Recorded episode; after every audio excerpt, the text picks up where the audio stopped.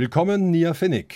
Nach wie viel Prozent Wohlbefinden fühlt sich denn die nächste Stunde so an? Das kann ich Ihnen erst in einer Stunde sagen, weil ich nicht in die Zukunft schauen kann. Aber ich kann Ihnen sagen, wie die Prozentzahl im Moment aussieht. Die liegt bei 76,2 Prozent. Gut. Norbert Joa im Gespräch mit Nia Finnig hat eine Weltübersetzerin. Und diese Sarah wüsste auch sofort, was 76,2 Prozent meint. Ja, das wüsste sie. was macht die so alles für Sie? Sarah übersetzt für mich Konflikte des Alltags, hauptsächlich in der Interaktion mit anderen. Das bedeutet, ganz klassische Situationen, in denen ich etwas von mir gebe und nicht in der Lage bin, zwischen den Zeilen zu lesen. Sie erklärt mir dann, wie andere Leute ticken, was bei denen exakt angekommen ist und warum Situationen dann eskaliert sind oder nicht so gelaufen sind wie erwartet. Also Sarah ist die Deuterin fürs Zwischenmenschliche. Ja, genau, ja. Warum wird es denn Sarah? Warum wird es genau diese Frau? Ich habe vor ein paar Jahren jemanden gesucht, mit dem ich so welche Sachen besprechen kann. Und äh, ich habe auch einen sicheren Raum gesucht, in dem ich eben Unsicherheiten, Alltägliches wirklich lassen kann. Und sie hat daraufhin diese Rolle eingenommen, recht schnell, auf eine persönliche Empfehlung hin. Also Sie kommen mit einer Szene, die Sie beschäftigt, wo Sie nicht verstehen, warum die vielleicht aus dem Ruder gelaufen ist. Gibt es da ein Beispiel? Viele Sachen spielen sich ja hauptsächlich im Arbeitsbereich ab. Dort gibt es einfach unheimlich viele Regeln. Das fängt an bei Meetings, wer setzt sich wohin, wer begrüßt wann wen, was zieht man wann wo an.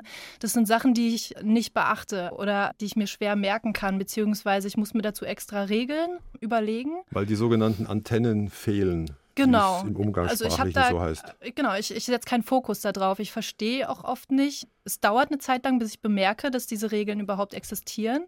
Meistens bemerke ich sie dann, wenn ich sie falsch gemacht habe und eckt man da sehr, sehr schnell an in dem, was man sagt.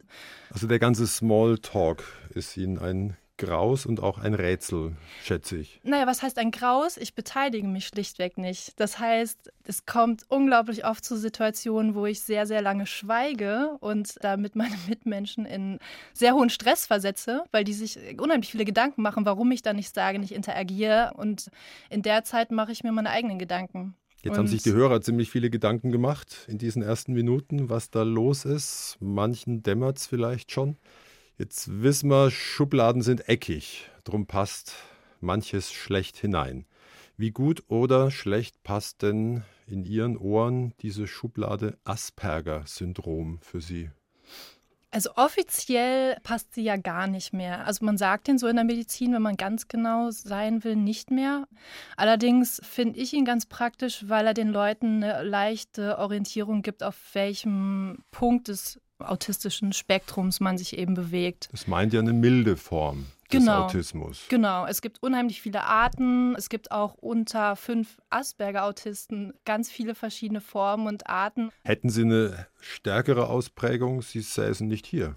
Das stimmt, ja. Das ist exakt richtig. Wobei so richtiges Wohlgefühl wahrscheinlich auch nicht aufsteigt in einem Radiostudio sitzen, sich äußern. Ja, es ist unglaublich ungewohnt. Also die Hörer können das ja jetzt nicht sehen, aber ähm, wir sitzen ja hier in einem recht kleinen Raum ohne Fenster.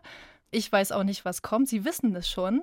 Das ich kenne Ihre Antworten aber nicht. Genau, aber Sie wissen schon, was Sie fragen möchten. Und Sie hätten die Fragen gerne vorher gehabt, gell? Ja, das stimmt. Ja. Ich habe es gern kontrolliert. Ja, ich weiß gern, worauf ich mich einlasse, sobald ich meine Wohnung verlasse. Ja. Ella Belch. Ja. Heute nicht. Ja, ich habe mal geguckt äh, in der Plattform Asperger Kinder. Da sind also Spezialisten auch zugange. Da reden wir jetzt auch mal über Stärken. Da steht, und jetzt weiß ich nicht, Sie dürfen Ja sagen oder nicken oder sich sonstig äußern. Ist das jetzt Multiple Choice? Ja. Aufrichtig, loyal, zuverlässig. Aufrichtig ja, loyal sehr, ja, zuverlässig, kommt darauf an, ob es Familie, Freunde, Arbeitgeber sind und ob die Aufgaben, die man machen soll, äh, sinnvoll sind oder ob ich die sinnvoll empfinde oder nicht, ja. Ausgeprägter Gerechtigkeitssinn. Ja. Gutes Gedächtnis für Spezialinteressen. Ja. Hohe Leistungsbereitschaft. Ja, sehr. Sie sagten mir im Hergehen, die letzten Tage in der Agentur, 16, 17 Stunden waren keine Seltenheit. Ja, wobei das da eine Ausnahme ist. Und es ist auch nochmal ein Unterschied, ob ich für Kunden arbeite, also fremde Projekte quasi, oder ob ich schreibe. Wenn ich schreibe, empfinde ich das absolut nicht als Arbeit. Also da gibt es zwar auch Tage, ähm, wo ich an Dingen arbeite, die ich nicht so gerne mache oder die ich dann überarbeiten muss. Ich lese unheimlich ungern Dinge zweimal. Das heißt Ähm, für Sie fokussieren, konzentrieren auf Langstrecke, zehn Stunden aufwärts ist Das ist Gut kein möglich. Problem, ja. Mache ich auch gerne, also weil ich auch erst nach zwei, drei Stunden wirklich das Gefühl habe, ich bin in einem Thema so gut drin, dass ich alles um mich herum vergesse. Und das sind für mich die Stunden, in denen ich auch am entspanntesten bin. Da dürften einige Arbeitgeber sehr froh über Sie sein. Die letzte Frage kann ich mir dann schon schenken. Fotografisches Gedächtnis. Ja. Ja, dann sind das in erster Linie berufliche Situationen, wo Sie einen Vorteil sehen in Ihrem Anderssein, So-Sein. Oh, absolut gar nicht. Nee? Nein. Bisher habe ich es so erlebt, dass man unglaublich viel auf soziale Komponenten achten muss. Wir reden über Produktdesign, Genau, Agentur, genau. Kreative in einem großen Raum. Ja, ja, es ist unglaublich schwierig. Ich sitze wirklich am liebsten äh, allein in einem Raum und das für Stunden. Und ich nehme es auch nicht als negativ wahr, wenn ich über Stunden mit niemandem rede. Also so dieses mal einen Kaffee trinken gehen oder sowas, da muss ich mir wirklich einen Wecker für setzen. Ähm, und das ist dann eher eine Pflichtveranstaltung. Es ist genau Oder mal umgedreht zu den reden anderen. gehen mit jemandem. Genau, das ist, also ich mache mir dann ein System dazu. Also sowas wie, okay, ich äh, habe in einer neuen Firma angefangen und jetzt gehe ich alphabetisch jeden Tag alle durch. Und heute fange ich bei A an. Bei mir wären sie dann Mitte der Woche Genau. bei J. Und dann reden wir halt sowas. Aber weil es sein muss, Sie könnten auch darauf verzichten. Ich könnte auch darauf verzichten. Haben ja. Sie sich dort ja wahrscheinlich in Art, in gewisser Weise geoutet, dass da Ähm, keiner mehr rätseln muss? Ich habe das ganz lange verheimlicht, über Jahre. Und wenn man dann aber länger mit mir Zeit verbringt, merkt man das recht schnell.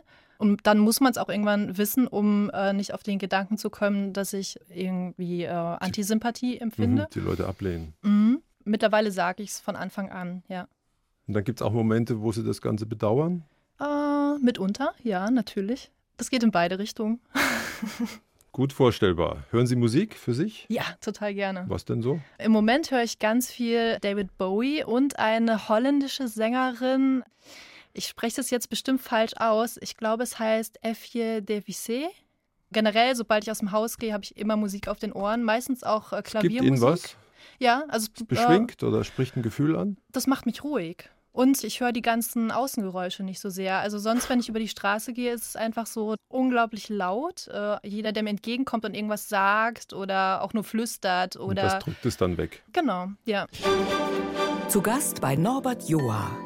Nia Finnig, Produktdesignerin. Was haben Sie denn schon so entwickelt? Also ich mache am Anfang, ich muss mal kurz überlegen. Also es ist total weit gestreut. Es ist vielleicht jetzt auch ein bisschen konfus. Ich habe während des Studiums ein Bett gestaltet, einfach aus dem Grund, weil ich selber eins gebraucht habe und durch den Ikea gelaufen bin und dachte, ah, ich, ich möchte einfach keine 40 Euro für etwas ausgeben, was ich eigentlich nicht gut finde oder wovon ich nicht überzeugt bin. Und dann habe ich mir selber eins gebaut. Gibt es bis heute, kann man bis heute kaufen, wird in Serie hergestellt. Danach, nach meinem Abschluss, habe ich hauptsächlich Brillen gestaltet in einer Berliner Brillenmanufaktur. Ihre eigene auch? Nein, die gerade nicht. Auch schick, trotzdem. Dankeschön. Und Aktuell, woran sitzen Sie da? Das Schreiben und das Design miteinander zu verbinden in Form von Designfiktion. Das heißt, man erstellt erzählende Prototypen, die einem verraten sollen, welche Techniken in der Zukunft relevant sein werden, wie Leute diese annehmen ähm, und erstellt so quasi für Firmen so eine Art äh, Paralleluniversen oder bezogen auf ein ganz bestimmtes Produkt. Jetzt bin ich einfach- gerade Ja. ausgestiegen. Oh, Erzählende Prototypen. ja. Dinge, Genau. Also ein Prototyp an sich ist ja einfach nur erstmal ein Objekt, an dem ich ausprobieren kann, funktioniert etwas oder funktioniert etwas nicht. Wie halte ich das in der Hand? Ist es, äh, muss das kleiner, größer? An dem kann man auch immer ganz gut ausprobieren. Also einfach es jemandem anders geben und gucken, was der so damit macht. Benutzt er das richtig oder weiß der intuitiv nicht so richtig, was er jetzt damit machen soll? Sieht so eben, okay, f- funktioniert das oder habe ich einfach blöd gestaltet? Ist das zu kompliziert? Ja. Jetzt bewegen Sie sich ja auf einem Feld, Design, die schönen Dinge, die mich umgeben. Ich glaube, es gibt die Definition, Design ist Kunst, die sich nützlich macht. Ja. Da geht es um Geschmack, um Stil, um Formgefühl. Im Grunde alles Dinge, die bei ihrer milden Form des Asperger-Autismus, wie man es auch nennen mag, nicht unbedingt im Zentrum stehen. Mm, aber Visualität steht ganz stark im Zentrum. Das haben, finde ich, das Gestalten und das Schreiben auch sehr gemein, sich die Welt angucken. Also das mache ich in beiden Disziplinen unheimlich gern. Ich gucke mir unheimlich gern an, wie Dinge funktionieren sei es jetzt Gesellschaften, Leute. Ich beobachte unheimlich gerne Leute. Also ich möchte nichts mit denen zu tun haben unbedingt. Manchmal schon, manchmal nicht. Oder meistens auch nur ganz kurz. Und dann ähm, macht mich das auch sehr zufrieden. Und das reicht ähm, dann auch. Ja, ich brauche keine Verlängerung dann. Aber ich unterhalte mich unheimlich gern mit Leuten über ihr Leben. Und so schreibe ich auch. Also wenn ich manchmal nicht weiter weiß oder bei einem Charakter nicht so richtig weiter weiß, dann gehe ich raus und spreche Leute an und frag die einfach zu bestimmten Themen. Und dadurch, dass jeder gern über sich erzählt und ich vielleicht irgendwas auch an mir habe, was die Leute recht schnell in so einen vertraulichen Ton geraten lässt.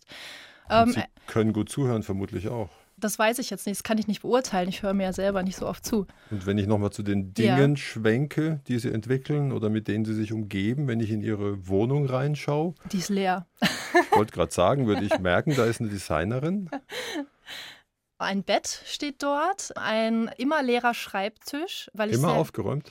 Er ist nicht, nee, er ist wirklich komplett leer. Nichts äh, drauf. Genau, ich habe äh, zwei Schreibtische. Das bedeutet, ich habe einen, der wirklich bis oben hin vollgemüllt ist, wo alle Notizen drauf sind. Und ich habe einen komplett leeren, an dem ich eben arbeite.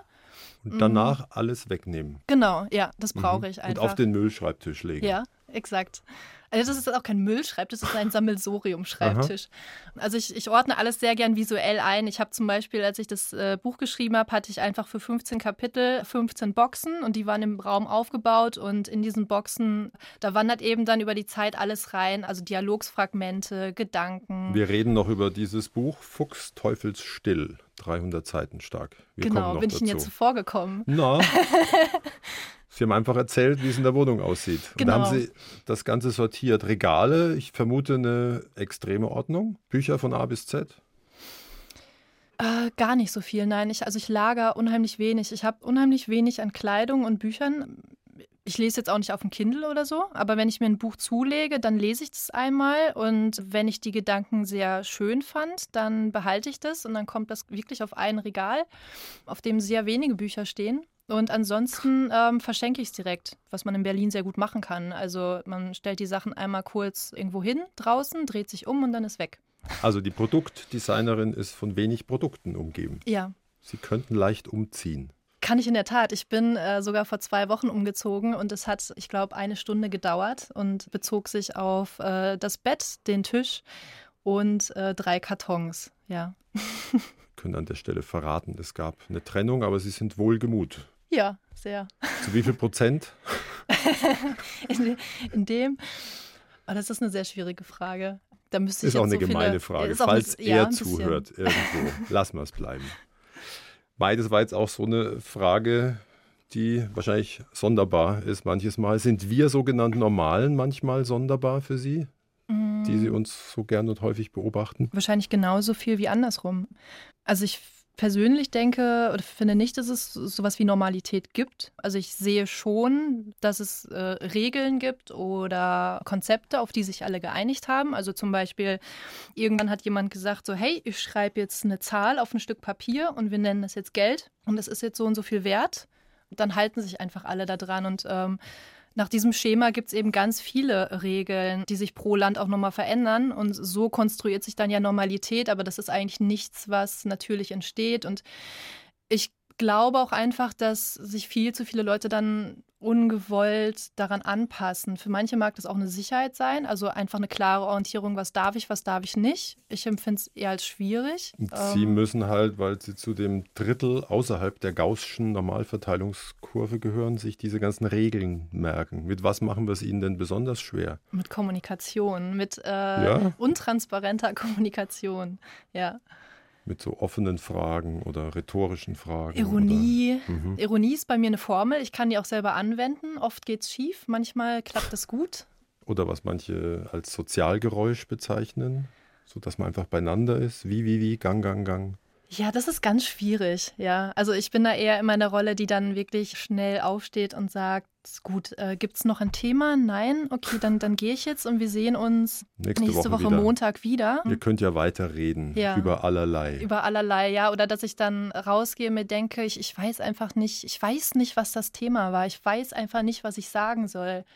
Früher hat mich das sehr gestresst, mittlerweile nicht mehr so. Mhm. Oder wenn der Chef was Falsches sagt, dass erstmal Stille herrscht, weil keiner sich traut.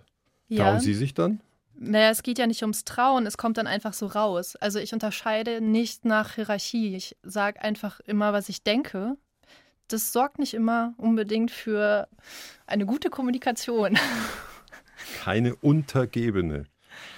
Aber auch sonst ist es wahrscheinlich für manche befremdlich, wenn einer so grad raus ist oder einen analysiert ins Mark. Haben Sie Freunde, echte, feste Freunde? Mhm.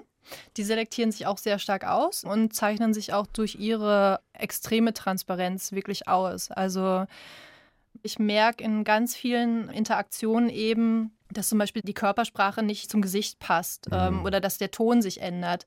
Also Lügen höre ich oft einfach, also bewusste Lügen. Es gibt ja auch die, die man unbewusst einfach sagt. Also Sie scannen die Leute aber auch unentwegt, oder? ja, ja, schon. Auch über mich hätte ich beinahe ergänzt jetzt. Mitunter. Es gab dann schon mal einen festen Partner, so viel habe ich jetzt schon mitbekommen. Schon mehrere. Ich bin ja kein Einsiedler. Es gibt auch Leute mit Asperger oder Autisten, also wirkliche Mhm. härtere Fälle, die können auch nur alleine sein. Ja, Aber wenn wir bei dem Punkt sind, ich habe es gern berechenbar, ist dann sowas wie Familiengründung eine schöne oder eine furchteinflößende Vorstellung? Oh, das ist eigentlich noch gar kein Thema. Habe ich mir noch nie Gedanken drüber gemacht. Wann werden Sie 29? Ich bin schon 29. Okay. ist das das äh, Alter, in dem man sich langsam Gedanken über Na. Familie machen muss? Nicht wirklich. Aber es ist schwer auszurechnen, was dann passiert. Natürlich, ja. Also ich habe es auch bei Freunden, die jetzt die ersten Kinder bekommen. Also da, wenn ich dort bin, stelle ich mich wirklich auf Chaos ein. Und dann macht mir das auch für ein paar Stunden sehr viel Spaß. Ich habe auch an Kindern unheimlich viel Spaß, weil Kinder die unglaubliche Fähigkeit haben, einfach sowas von transparent zu sein, dass es mir die Interaktion sowas von einfach macht, dass es sehr entspannend für mich ist. Da gibt es auch keine Hierarchien oder keine, also es ist eine ebenso große Anarchie im Ich will das jetzt und sofort und Aber nach ein paar Stunden sind Sie auch froh, wieder zu gehen. äh, ja, schon. Also das ist äh, wahrscheinlich auch ein Teil, der in so Partnerschaften eher dann ein Problem sein könnte, dass ich sehr viele oder sehr große Zeiträume brauche, in denen ich einfach alleine bin und ähm, andere nicht unbedingt in meiner Umgebung haben möchte. Ja. Wir segeln unter der Flagge von Bayern 2 durchs weite Feld von Asperger, Schrägstrich, Autismus. Und mein Gast heute ist Nia Finnig, geboren im Februar 88, geboren südlich von Dortmund, so 60 Kilometer in Plettenberg, Mhm. 26.000 Einwohner. Da wissen Sie Kleinstadt. ich. Vicky weiß das, hoffentlich stimmt's auch. Welche Bilder bleiben aus Kindertagen in Plettenberg? Was sind denn die Kindertage bei Ihnen? Also welches Alter muss ich mir denn da anschauen? Ja, bis Ende Grundschule. Sehr viel Natur, sehr viel draußen. Wir sind sehr oft umgezogen. Aber Ähm, alles im Raum Plettenberg. Ja, im weitesten Sinne, ja. Ich war damals ein Schlüsselkind im Endeffekt. Also ich war sehr, sehr viel draußen, Das kannte heißt, die jede, Eltern waren tagsüber arbeiten? ja, und kannte jede Straße und auch fast jedes Kind. Das ist ja in so kleinen Strukturen dann so. Da gab es ein Mhm. Miteinander. Äh, Schon, schon, ja. Also so unter Nachbarskindern, klar, ja. Und schönstes Quartier war wohl mal eine ehemalige Jugendherberge im Wald. Stimmt das? Stimmt, da haben wir auch mal gewohnt, was Sie alles wissen. Mal. Die war umgeben von Wald. Da habe ich mich in der Tat sehr, sehr viel aufgehalten und war sehr viel draußen mit dem Hund unterwegs. Ähm, Haben auch Füchse gesehen. Genau. Mm, Wir nähern uns auf leisen Pfoten. Ja. Ihrem Buch. Da ist auch eine Stelle drin, fällt mir gerade ein. Sie waren so gern draußen und im Dickicht und weit weg von den Wegen, weil es so unbekanntes Terrain war und es gab ja auch kein Zuhause. Exakt. Schon Satz, ja. der einem ins Mark fährt. Je weiter weg, Umso besser, genau. Und umso näher wieder hin, umso schlechter. Ja. aua. und Sie haben in der Bücherei, habe ich aus dem Fuchs Teufelsstill, Ja. auch mal Erziehungsratgeber gesucht für Eltern. Das stimmt, ja. Also da sind in dem Buch sind äh, wirklich in der Tat ein paar Szenen drin, die, äh, die ich wirklich eins zu eins übernommen habe. Ja, ich glaube, neben dem Wald war die äh, Bibliothek einer meiner Hauptorte. Ähm, die war recht klein für so eine kleine Stadt. Das bedeutet, ich war sehr, sehr schnell ähm, durch die gesamte Kinderabteilung durch. Ich wollte so gerne in die Horrorabteilung, war aber noch zu jung dafür. Und Wir reden über das Alter von?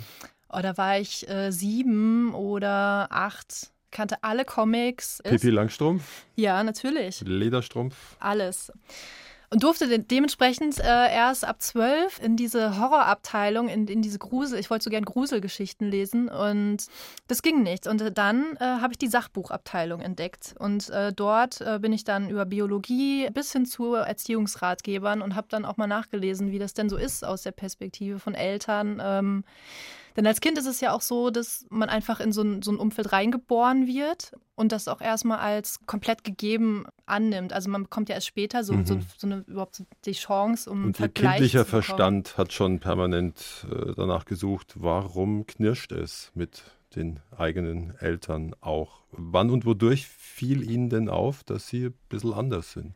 Als Kind gar nicht so sehr. Als Kind habe ich das nicht äh, so wahrgenommen, dass ich anders bin. Als Kind habe ich es eher so wahrgenommen, dass alle anderen sich sehr seltsam verhalten ähm, und ich keinen Bezugspunkt irgendwie finde. Viele Menschen hatten für mich eine alleinige Funktion. Das heißt, also ich konnte keine Verbindung richtig aufbauen. Die waren entweder die Menschen, die Essen gebracht haben, oder das waren die Menschen, die abends um bestimmte Uhrzeiten nach Hause kommen äh, und morgens wieder gehen. Die einem den ähm, Kühlschrank auffüllen. Genau, aber es gab. Also, so sehen es andere auch übrigens. Dann ist es ja gar nicht so anders. in Stufen. Also die waren genauso zweidimensional wie dieser, dieser Cowboy aus dem Lucky Luke Comic im Endeffekt. Also einfach so ein Abziehbild, was, was so erscheint. Also wie so eine Pappfigur, die einfach so durchs Bild läuft. Dann äh, kann ich mir aber auch die Frage sparen, ob sie sich zumindest bis zum Grundschulalter aufgehoben fühlten in irgendeiner Weise. Na, durch halt Eltern halt oder mit Geschwistern? Nicht wirklich, nein. Ich habe mich selbst beschäftigt, ganz stark. Und das war hauptsächlich, ging am besten mit Wissen, mit Büchern. Also Wissen beruhigt mich unheimlich, ja. Und wie sehr sie sich ein Rätsel waren. Und ich verstehe auch, dass das ein schmerzliches Feld ist. Deswegen wollen wir es gar nicht so groß ausführen. Schmerzlich sicher für beide Seiten. Bitte ich mal um eine Passage aus dem Buch Fuchs Teufelsstill. Da kann jeder raushören, wie es allen Beteiligten so zumute war. Da geht es um die Kindheit dieser Juli, aber Punkt, Punkt, Punkt, kann man sich ja denken. Darf ich jetzt anfangen? Ja. Ich hielt mir die Ohren zu, schrie, trat um mich oder schaute stundenlang meinen blauen Kreisel an, während meine Mutter täglich zu Protokoll gab, dass ich ein böses Kind war. Dann resignierte sie. Auch nach zähneknirschendem und monatelangem Nachdenken fand ich keine Lösung für unseren Konflikt und begann mich vehement innerhalb dieses arktischen Klimas abzuschotten. Irgendwann waren die Menschen in meiner Umgebung nur noch wiederkehrende Schatten mit einer einzigen Verknüpfung zu ihrem Namen. Manchmal vergaß ich sogar den. Eine Funktion oder eine Bedeutung hatten sie für mich nicht. Welche Funktion ich für sie hatte, wusste ich ebenso wenig. Wir schliefen und aßen in demselben Haus, lebten aber so weit voneinander entfernt, dass die Reisedauer zueinander Lichtjahre gedauert hätte. Keiner von uns hätte das überlebt, deswegen versuchte es auch niemand. Bis heute ist das so. Bis heute ist das so, ja. Kein Kontakt mehr. Exakt, ja. Lassen wir es dabei mal an dem Punkt. Mai, die Schulzeit, Sie haben sie in jedem Fall absolviert mit einem Abi, nehme ich an, sonst mhm. hätten Sie nicht studieren können danach. Genau.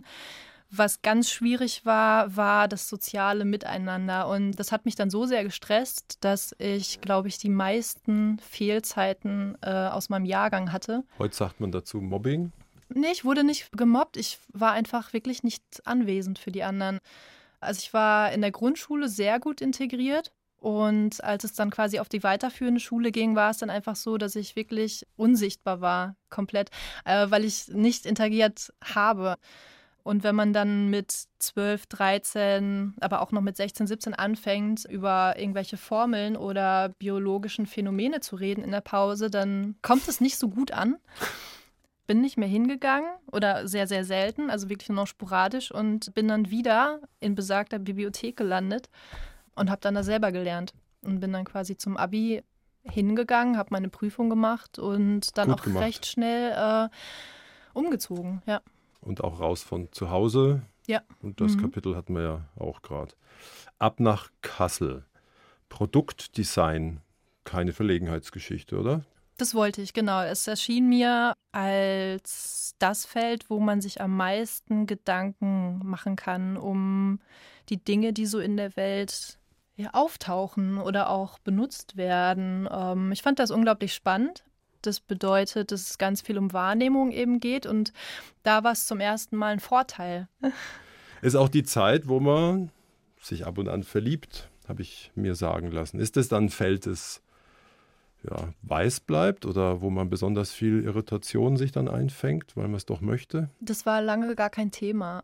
Also, dass Leute eine andere Bedeutung bekommen haben als eine bloße Funktion, das hat erst so mit Mitte 20 angefangen. Also da hat es wirklich auch erst angefangen, eben mit besagter Weltübersetzerin vom Anfang, dass ich wirklich verstanden habe, wie Leute auch so ticken und, und was für die auch wichtig ist. Das heißt, von einem selber aus, der Wunsch nach Nähe oder Zärtlichkeit ist gar nicht so da. Doch, der war da, aber ich bekam wirklich keinen Fuß in die Tür. Gar keinen. Weil die Typen ein großes Fragezeichen im Gesicht hatten? Oder? Erstens das und weil ich immer wieder, ich glaube, der Satz, den ich am meisten gehört habe, äh, war, ich weiß wirklich nicht, was ich zu dir sagen soll. Beruhte wirklich auf Gegenseitigkeit. Also wir haben in der Interaktion immer, sind so aneinander vorbeigeschreddert, ähm, weil ich über Sachen geredet habe, über die sich kein Mensch unterhalten wollte, außerhalb seines Arbeitsumfeldes. Biologische Formeln. Mhm. Ich hatte hier mal die Partnerin eines Autisten, die sagte, es dauerte eine Weile, aber dann hat sie sich daran gewöhnt, dass sie ihm einfach ab und an sagt, ich hätte jetzt gern einen Kuss. Ja, das kann ich sehr gut nachvollziehen. Ist das eine gute Strategie? Das ist eine total gute Strategie. Also man muss halt wirklich sehr genau sagen, was man erwartet oder möchte. Ich mache mir selber keine Gedanken darum, was jemand anders vielleicht haben möchte. Ich mache das mittlerweile bei sehr engen Freunden.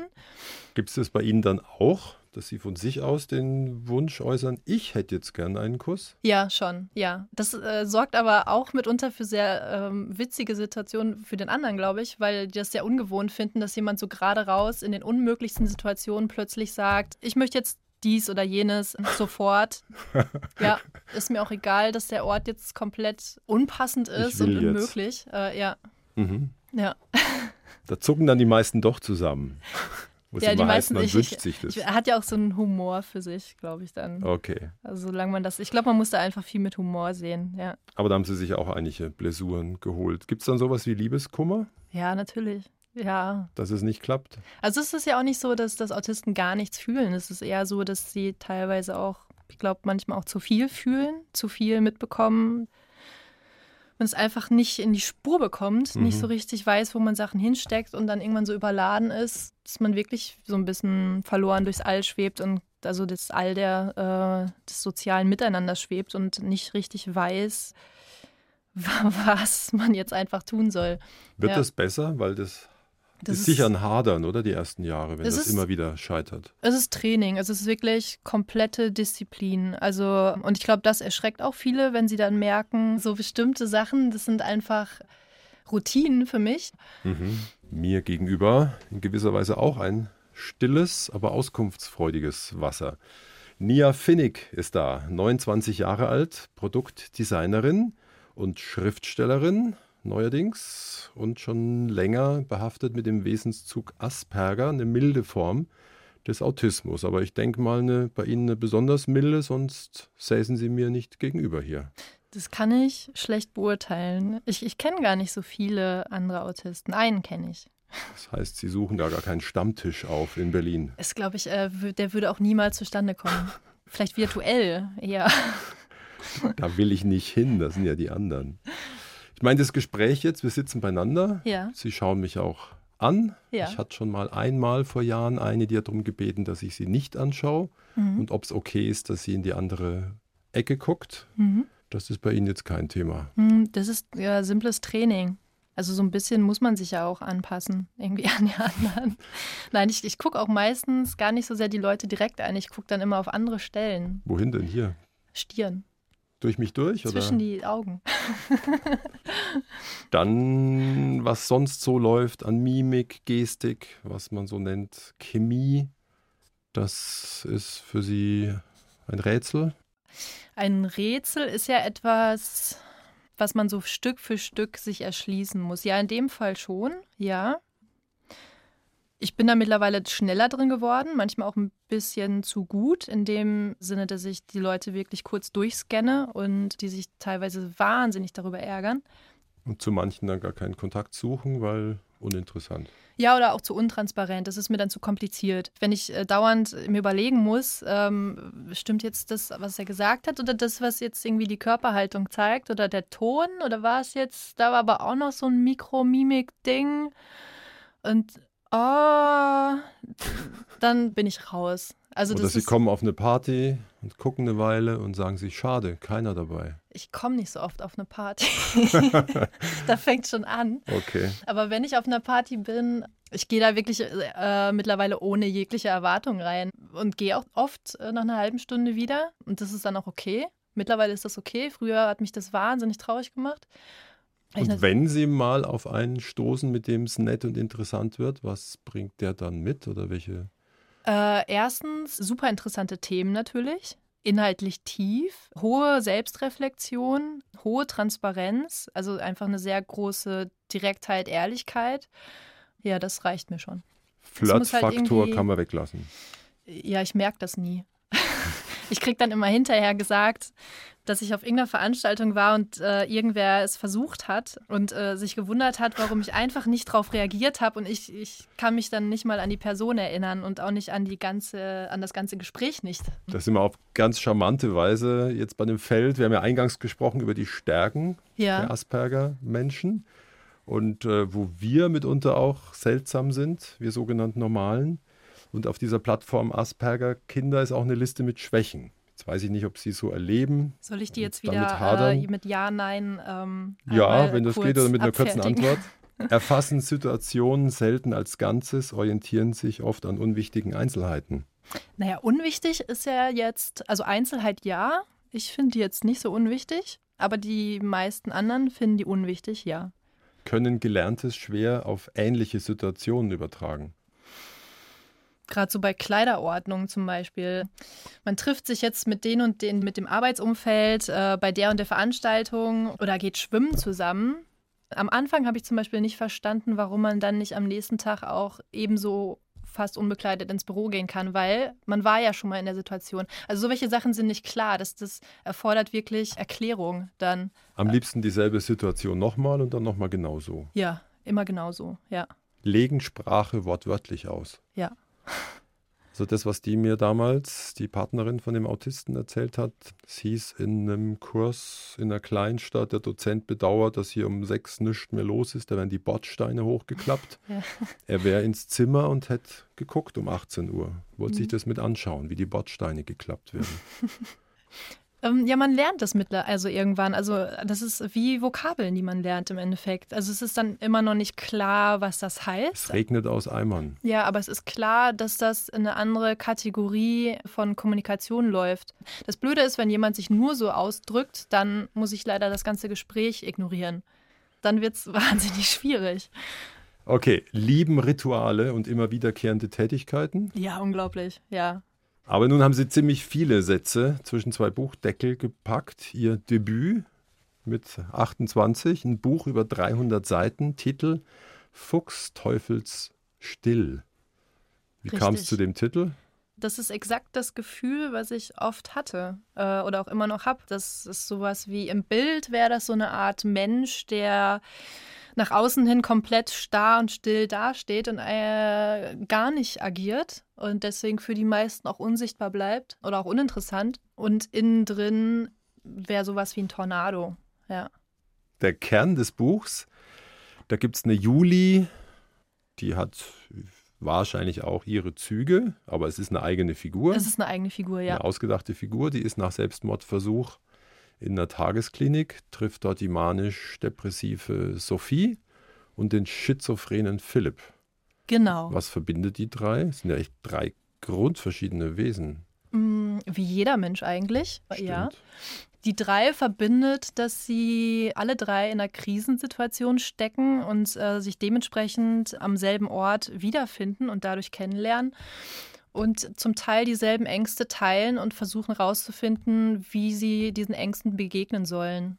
Ich verrate jetzt nicht so viel, aber ja.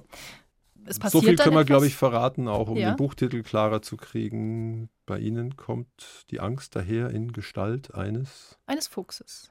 der schnürt um Sie herum und zeigt sich an den unpassendsten Stellen. Genau. Und so bewegen sich die drei dann eben durch Berlin. Das Buch spielt in einer Zeitspanne von, ich glaube, fünf Tagen und, Und begegnen dann eben noch anderen Leuten, arbeiten sich aneinander ab, wie das dann eben so ist. Wer das ganz genau wissen möchte, der soll es lesen. 1 zu 1, der Talk. Zu Gast bei Norbert Joa. Nia Finnig. Fuchs Teufels still. So heißt ihr Debütroman, der dieser Tage auf dem Markt ist. Darin geht es um drei spezielle Menschen, die auf ihre Weise besonders sind. Die manisch-depressive Sophie zum Beispiel gehört zum Trio. Mhm.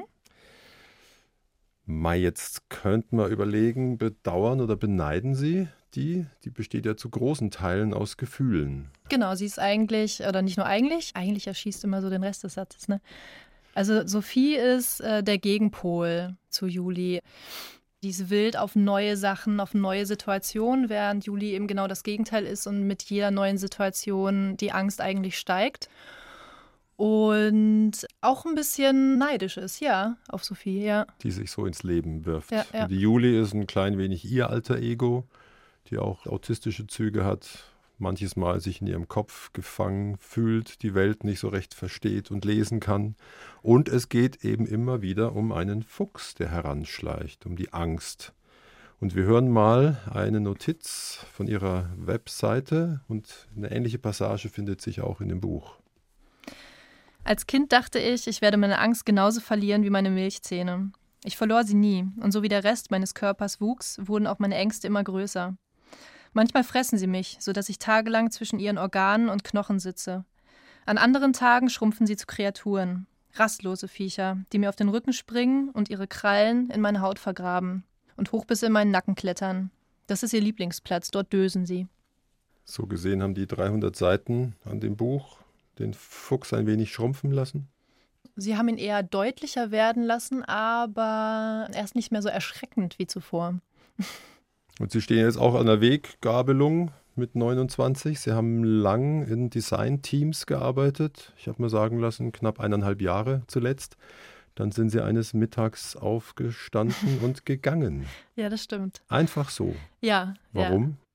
Ja. Also ich habe in der Firma angefangen und habe recht schnell angefangen zu analysieren, wie eben kommuniziert wird, was angebracht ist, was nicht angebracht ist. Und irgendwann habe ich dann gemerkt, dass während ich mich daran angepasst habe, sich so ein Gefühl entwickelt hat, dass ich das komplette Gegenteil meiner selbst bin während mhm. dieses Arbeitstages, weil ich eben Dinge, die ich dachte, nicht mehr unbedingt sagen konnte, durfte und äh, auch das ist vielleicht die zweifelhafte Gabe der sogenannten Normalen, dass die sich bis zu einem hohen Grad verraten können auch. Ähm, wie meinen Sie das? Ja, dass die sich verstellen oder mit Sachen arrangieren, die ihnen nicht wirklich gut tun. Ja, und das ist wirklich eine hohe Qualität in dem Fall. Ähm, das fällt naja. mir unglaublich schwer. Ich habe dann irgendwann fast gar nicht mehr agiert. Und das Gefühl wurde dann auch wirklich so schlimm, dass ich dachte, okay, ich, also ich hatte zwar im Kopf im Plan, wie lange ich das noch machen möchte und was dann anschließt, aber eines Mittags dachte ich dann plötzlich, nee, das geht keine Sekunde länger und bin aufgestanden, habe meine Tasche gepackt und wollte auch eigentlich erstmal nur in die Pause gehen und dann nochmal drüber nachdenken. Und dann war ich draußen und bin einfach äh, in den Sommertag rausgegangen und nie wieder hingegangen. ja. Wissen Sie was? Das ist eigentlich beneidenswert. Ist es das? Also Ja, die meisten haben es eher als ziemlich dumm bezeichnet. Ja, ja und nein. Aber diese Anarchie dann einfach zu leben. Ich, ich glaube, das ist, ja, also ich kann das nachvollziehen zum Teil. Zum anderen ist es natürlich auch etwas, was vielen sehr kindlich Macht sich vorkommt. im Lebenslauf nicht so gut. Ja, gut. Aber jetzt haben Sie Ja. doch wieder eine kleine Agentur gerade, oder? Mm, Ja, ich mache gerade wieder so ein ähm, soziales Experiment, in dem ich wieder in eine Agentur reingegangen bin und ähm, geguckt habe, wie das so diesmal funktioniert, ja. Und, die ähm, wissen auch, dass sie ihre Stärken und ihre Schwächen haben. Da war es von Anfang an sehr transparent, ja. Ich habe es von Anfang an gesagt, auch wo Grenzen liegen und das war ein ganz anderes Ankommen als damals im ersten Job nach dem Studium, ja. Mhm. Und vielleicht wird es auch noch was mit der Schriftstellerei. Mal, Mal sehen. Ja, ja, weil Sie meinten auch, am liebsten wäre es Ihnen schon. Allein schreiben, eine inhaltliche Vorgabe, ab und an mit dem Lektor telefonieren. Ja, ich meine, das ist natürlich eine äh, absolute Traumsituation.